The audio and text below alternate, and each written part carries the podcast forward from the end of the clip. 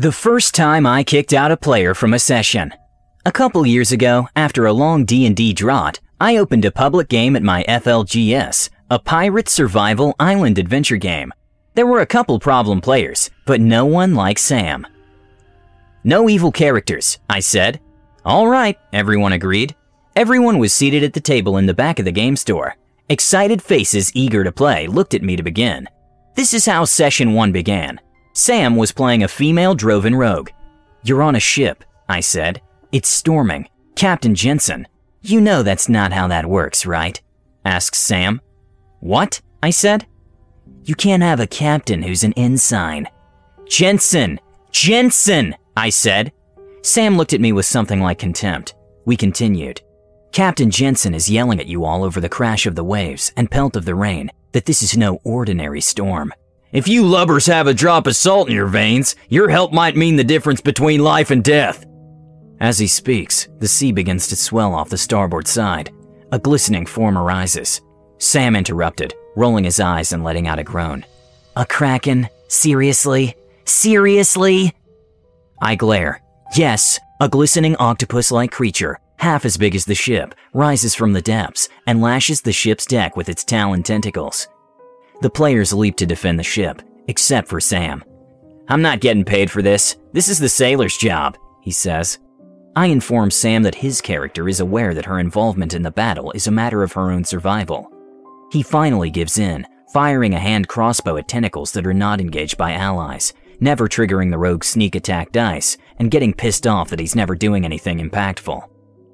The rest of the party attacks the Kraken with the ship's crew desperately trying to defend the ship against the onslaught of tentacles. It lashes out, tearing boards from the ship's hull. It trumpets out a high pitched scream as it knows it will soon be devouring its prey. Sam fires off a shot from his hand crossbow, lazily rolling his dice in his eyes. The ship begins to list heavily to the starboard side. The party focuses on the largest tentacles wrapped around the ship, managing to sever one of them. The Kraken screams again, but this time in agony. Slick, oily blood pours out of the severed tentacle, and the Kraken retreats beneath the waves. But the ship is beyond repair and eventually wrecks. The players manage to swim to shore, soaking wet but still alive. They spend the next few days interacting with the nearby prison colony, during which time I discovered Sam's character was in fact chaotic evil and had no background. What's the point of a background? Sam asked. I don't need one. I informed him it gave his character several of her skills, as well as being, you know, the way a character hooks into the game world. Whatever, he said. If this had been a private game, I might have kicked Sam out right there. Had this been a public game I had run today, I certainly would have kicked him out then. But this was a public game intended for me to get to know players new to me, so I could invite the good ones to a later private game, and I had never kicked someone out before, so I foolishly let Sam continue playing. Sam later tried to steal the MacGuffin from an NPC, failing to beat the perception rolls of literally the entire party, who were staring at it at the time, and became further pissed off at his inability to do anything. He kept doing things like that throughout the next three sessions, selfish things that ignored how the rules actually worked, and just assuming he would succeed at anything his character attempted. He eventually became bored with playing the game in general, and would take to walking over to the magic players when it wasn't his turn in combat.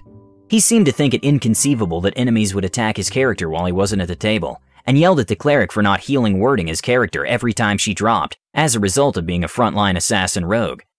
The final straw came when the party entered the final room of a dungeon, finding the mummified corpse of a gigantic vampire bat god, tied down with golden chains.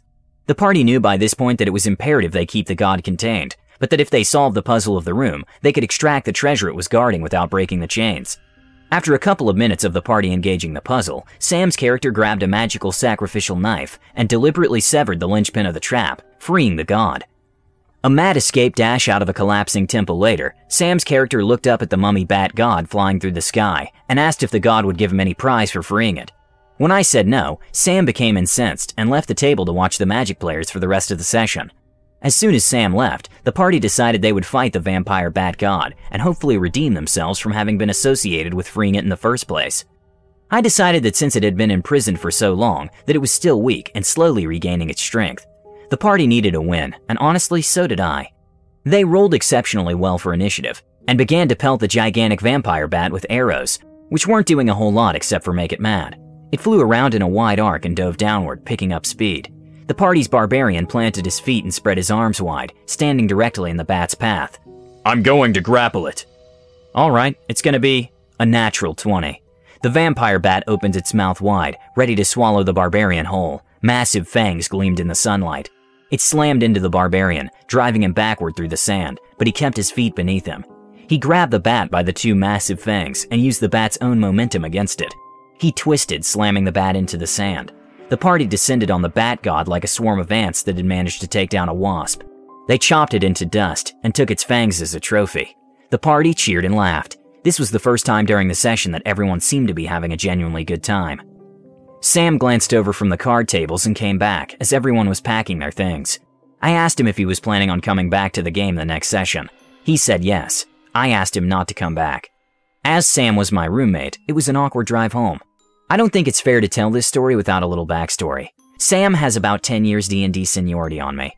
Back in the day, he and a bunch of other local jerks played some incredibly adversarial D&D, where the DM tried his best to slaughter the players, and the players did their best to tweak, twist, and warp the fabric of the rules to beat him back. I didn't know this until after this whole incident, and heard it all from another of the players in his old group. But apparently, back in the 3.5 days, that's just how they played the game. Sam and I effectively had different expectations out of the game, and at that point I wasn't using session zeros. In addition to this, Sam was at this point trying to balance working second shift while having a social life during the day. This isn't an excuse, but this also wasn't how Sam acted as a matter of course. When I confronted Sam about his behavior in game and asked him to leave, he said it hurt a lot, but he didn't blow up or have a fit of rage. He said he was sorry, and to my surprise, didn't ask to be allowed back in the game, but asked for another chance to prove he could be a good player in the future. I said sure. We haven't played D&D together since, and we're not roommates anymore, but Sam and I are still friends. He's a selfless and honest person, and I love watching anime and going on hikes and stuff with him. But I know better now than to play competitive games with him. Did Sam deserve to be kicked out? Do I hear a yes or a hell yes? Regardless, his backstory does explain some things, if not justify them. Have you ever had a player like Sam in your party? How did you and the group handle it? Please let us know and comment below. Don't forget to subscribe to our channel All Things D&D our next video will be posted in three days, so stay tuned for more amazing Dungeons & Dragons content.